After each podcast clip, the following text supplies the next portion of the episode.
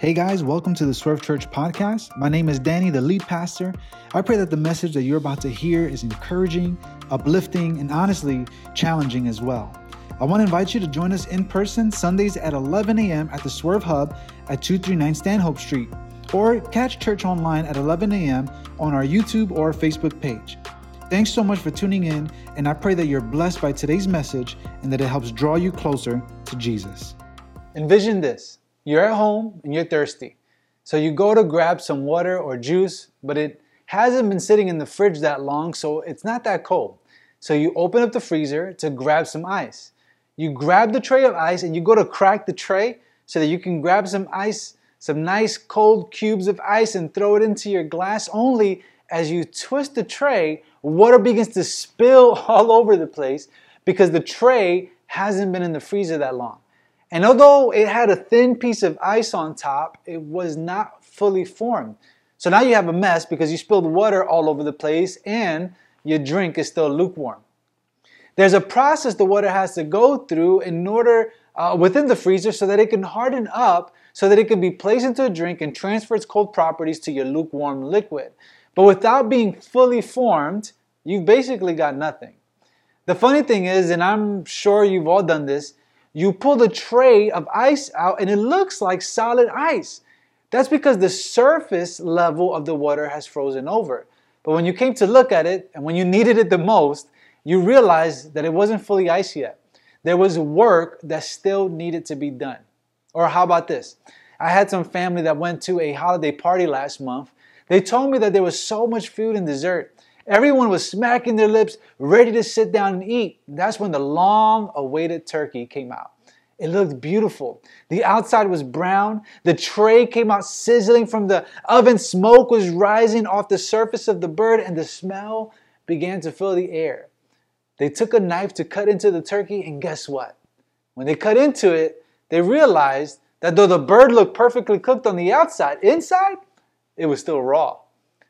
There was still a process of baking and cooking that had to take place before everyone could enjoy eating the turkey. It looked good. It even smelled good, but it was not done. It wasn't fully formed into the entree that they were hoping it to be. I wonder how many of us are like that. How many of us look like we've got it all together spiritually, but when you pull back the layers, you realize that it's actually surface layer stuff. It's just a thin piece of ice. It's the brown, crispy skin of the turkey, but we're not actually deeply formed. It's kind of like what's experienced with social media. What do we post on social? All you see are people's highlights. You see the moments of celebration. You see the successes. You see the wins. You see the victories and the accomplishments. Most of the time, what you put out are the well-polished, well-choreographed, well-positioned, and posed images of yourself. What you don't see often are the failures, regrets, mistakes, mishaps, the imperfect, tired, stressed, overworked, undernourished, relationally frustrated, messy hair version of yourself. All you see is the surface level. But here's what God wants. He wants us to be deeply formed. And that's the big idea of this series. We don't want shallow, surface level transformation. We want to be deeply formed by God. This is what I want for us as a church. This is what I want for myself. To be deeply formed by God. Not just have a surface level Christianity that looks good on the outside, but is ultimately all show. This is also ultimately what will help us engage our neighbors. Because if God is doing a deep work within us, it absolutely has to produce a real substantive fruit in our lives. It will be a work that will ultimately be visible to those who don't know Jesus. It will be evidence of a living God at work in His people. It will breed an authenticity that will be attractive to people who don't know or have not surrendered to Christ. But beyond all that, the reason we want to be deeply formed is because God cares about all of you. Not just your heart, not just your mind, not just your body. He cares about you holistically. That's why we're called to love the Lord with all our heart, mind, soul, and strength. Consider an iceberg. When you look at an iceberg, it looks like a chunk of ice floating on top of water. But if you were to go below the surface of the water, you would learn that the chunk of ice that you see only accounts for ten percent of the ice. ninety percent of the iceberg remains below the surface of the water, yet all you see is the ten percent above it. In the book of Galatians, the Apostle Paul is addressing an issue within the church. The problem was that some religious people had infiltrated with a message saying that in order to truly experience salvation and be right with God, you had to be circumcised. In other words, you had to take care of a surface level thing, an outward thing, a physical thing, in order to be right with God. And Paul emphatically throughout the letter rejects that idea, and he desires something greater than the ten percent. Here's what he says in chapter four, verse nineteen. "My children, I am again suffering labor pains for you until Christ is formed in you." You can hear the frustration and the angst with which Paul is communicating here. He's like wanting so much more for the Galatians. It's like he's saying that ten percent stuff is superficial. The genuine work, the ninety percent below the surface, is having Jesus be deeply formed in you. It's the work of Christ, the salvation of Christ, the redemption of Jesus.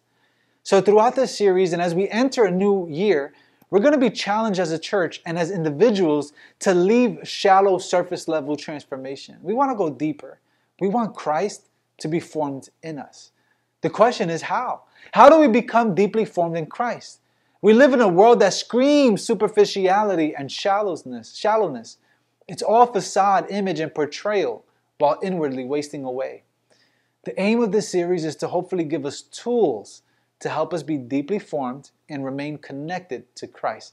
Especially in a new year when some of us are setting out resolutions, we have goals, we're trying to break old habits and form new ones. Why not implement some of these things to help form rhythms that will lead to you being deeply formed? But allow me to lay down some groundwork for what can help us, what can help lead us towards being deeply formed. In order to be deeply formed, we have to work our way past the posterior and down into the depths of our heart. And so here's where we begin. You can write this down in your notes. We begin with ongoing repentance and renewal. The idea behind repentance and renewal is a constant returning to God.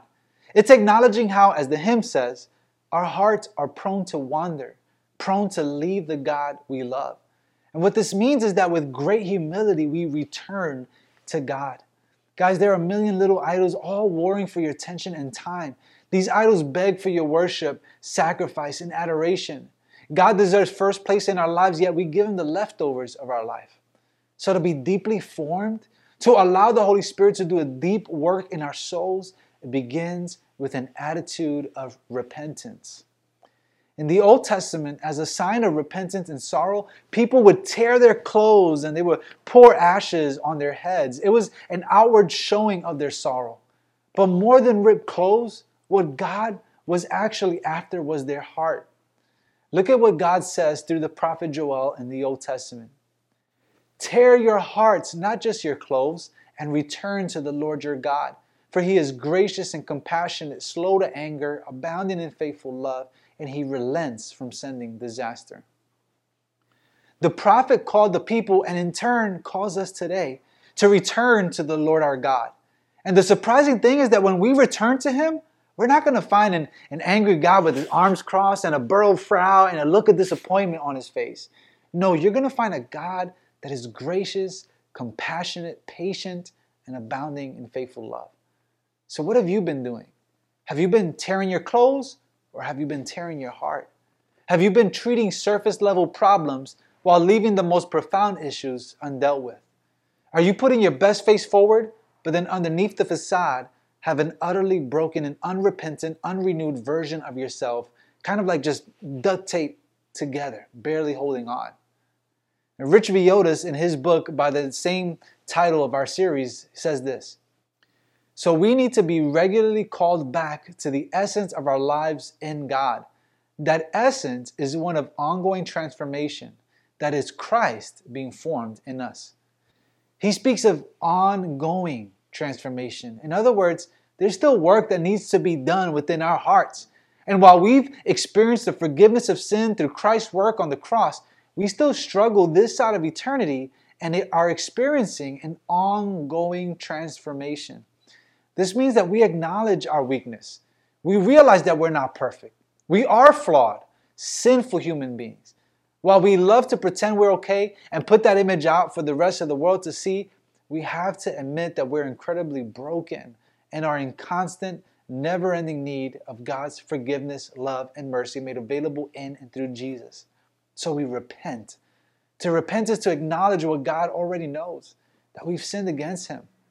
We've pursued false gods. We've surrendered lordship to other things and other people, but we return to Him.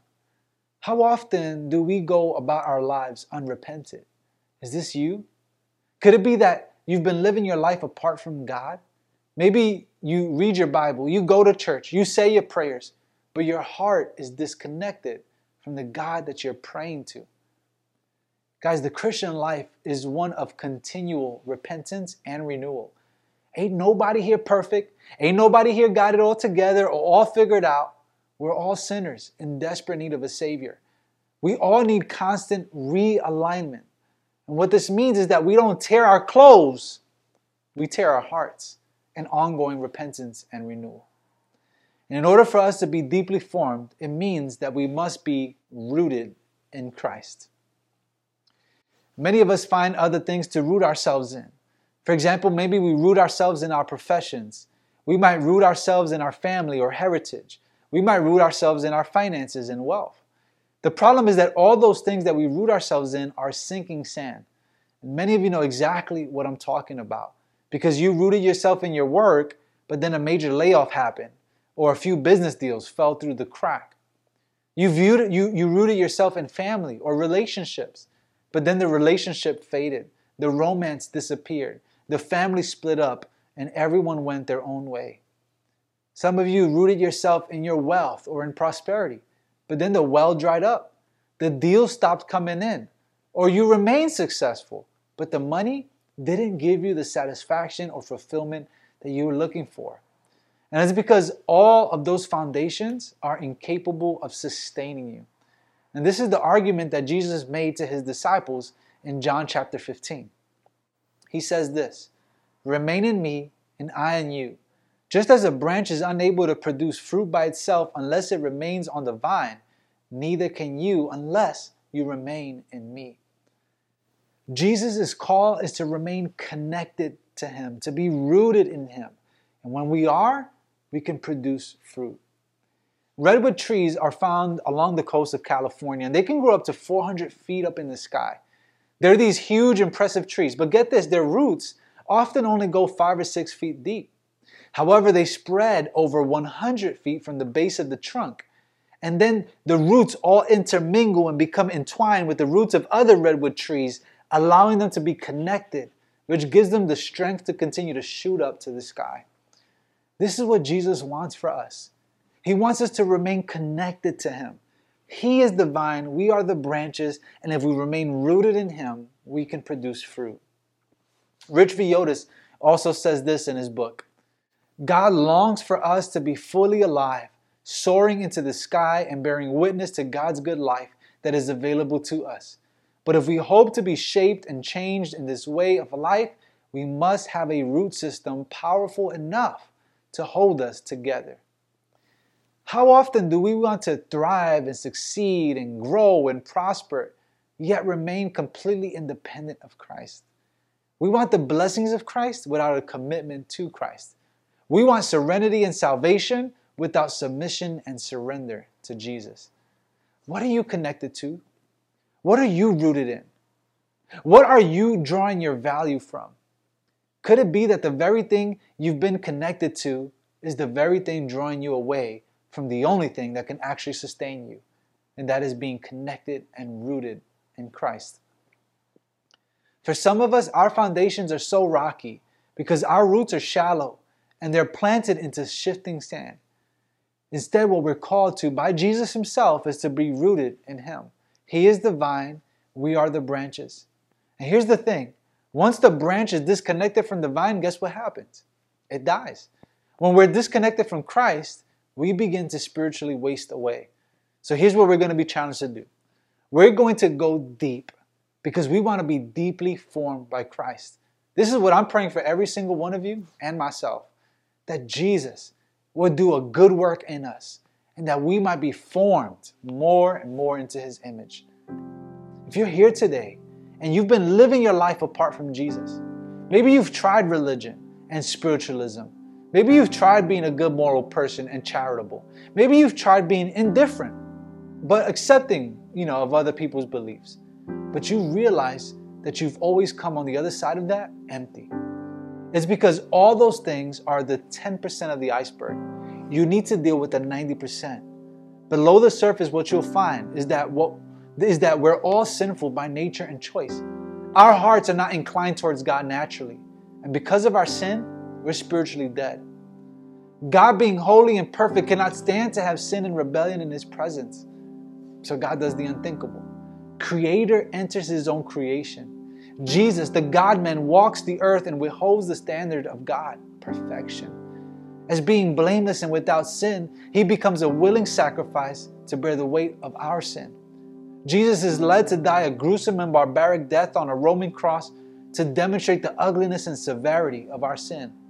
And on that cross, God's just wrath was satisfied for our sin. They placed His body in a tomb until three days later, as the Old Testament proclaimed, and as Jesus has said of Himself, He rose from the grave.